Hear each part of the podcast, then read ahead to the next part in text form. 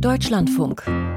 Corso. Kunst und Pop. Ob mit Attacken auf Kunstwerke, Protesten auf der Straße oder Auftritten in Talkshows, die Aktivisten und Aktivisten der letzten Generation sind in aller Munde. Jetzt bekommt die Klimabewegung ihre erste eigene Serie. Die deutsche Produktion A Thin Line erzählt vom Klimakampf auf schmalem Grat. Julian Ignatowitsch hat A Thin Line gesehen. Willst du dich weiter auf Straßen setzen? Hm? Noch ein paar Leaks machen? Oder willst du kämpfen? Ein Aufruf zum Kämpfen. So könnte sich das anhören, wenn die letzte Generation ernst macht, sich radikalisiert, Gewalt anwendet und vielleicht sogar Menschenleben gefährdet. Die Behörden gehen von einem terroristischen Hintergrund aus.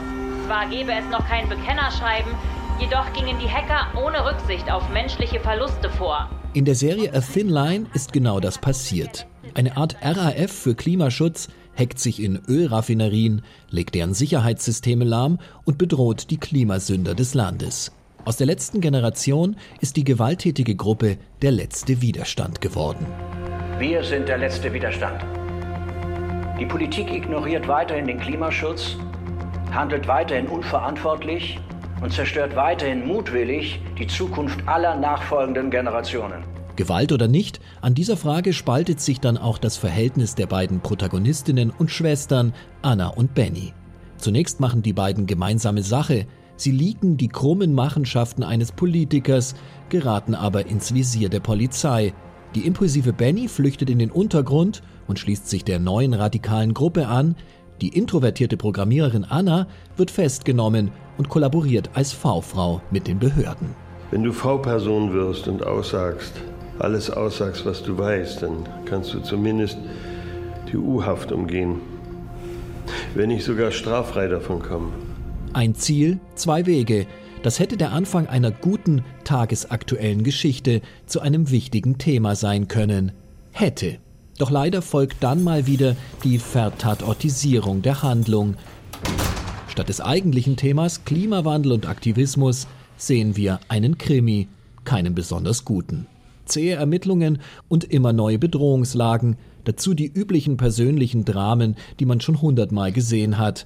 Die Familie von Anna und Benny ist nicht, was sie zu sein scheint, und der Ermittler steigt, ohne es zu wissen, mit der Hauptverdächtigen ins Bett. Ach ja, zwischendrin tauchen auch noch ein paar abgedroschene Phrasen zur Klimakrise auf. Menschen hungern, weil Dürre ihre Ernte zerstört. Haben durch Trockenheit keinen Zugang zu sauberem Trinkwasser oder werden bei Wirbelstürmen verletzt oder getötet. Ich weiß. Die Sorgen und Ängste der Figuren, was sie antreibt, was sie zum Kampf bewegt oder eben nicht, was sie vielleicht sogar zu Betroffenen macht, all das bleibt leider offen.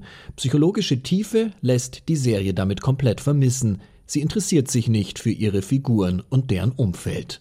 Deine Chance, was zu verändern, Crown Girl. Genauso wenig verhandelt sie gesellschaftliche Dynamiken, Proteste oder Reaktionen der Politik. Die Klimakrise ist hier nur ein Selling Point. Hey. Du musst nicht mehr allein weitermachen. Schade, denn den Serienmachern Jakob und Jonas Weidemann war im Film Systemsprenger ja ein herausragendes psychologisches Porträt einer Widerstandskämpferin geglückt.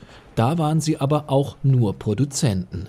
Die wenigen interessanten Momente in A Thin Line tauchen im Zusammenhang mit der Hacker-Thematik auf, wenn es um Deepfake oder Leaking geht.